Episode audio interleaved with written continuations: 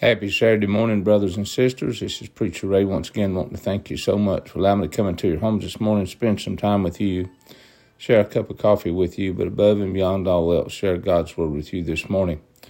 And as always, I'm very honored and very humble that you allow me to get together with you each and every day as we give our Lord and Savior Jesus Christ praise, honor, and glory as we study His Word together. The Lord promises peace to His people his saints, but let them not return to folly in Psalms 85, verse 8. The source of our peace is our right standing with God. When we get out of sorts with God's purposes and will, peace leaves. The psalmist declared in verse number 10 righteousness and peace kiss each other. Paul reminds us that the Lord of peace will give us peace at all times in every way, as told to us in 2 Thessalonians chapter 3 verse 16. Our actions are what determine our peace.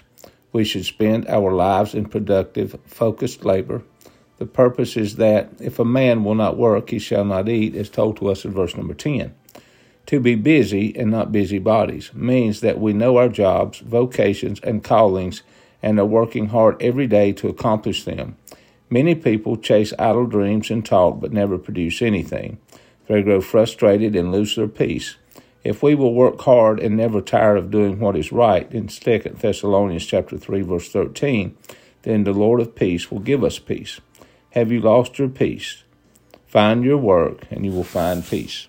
Daily reading scriptures are Jeremiah chapter 26, verse 1 through chapter 27, verse 22, Psalms 85, verses 1 through 13, Proverbs 25, verse 16, and 2 Thessalonians chapter 3, verses 1 through 18.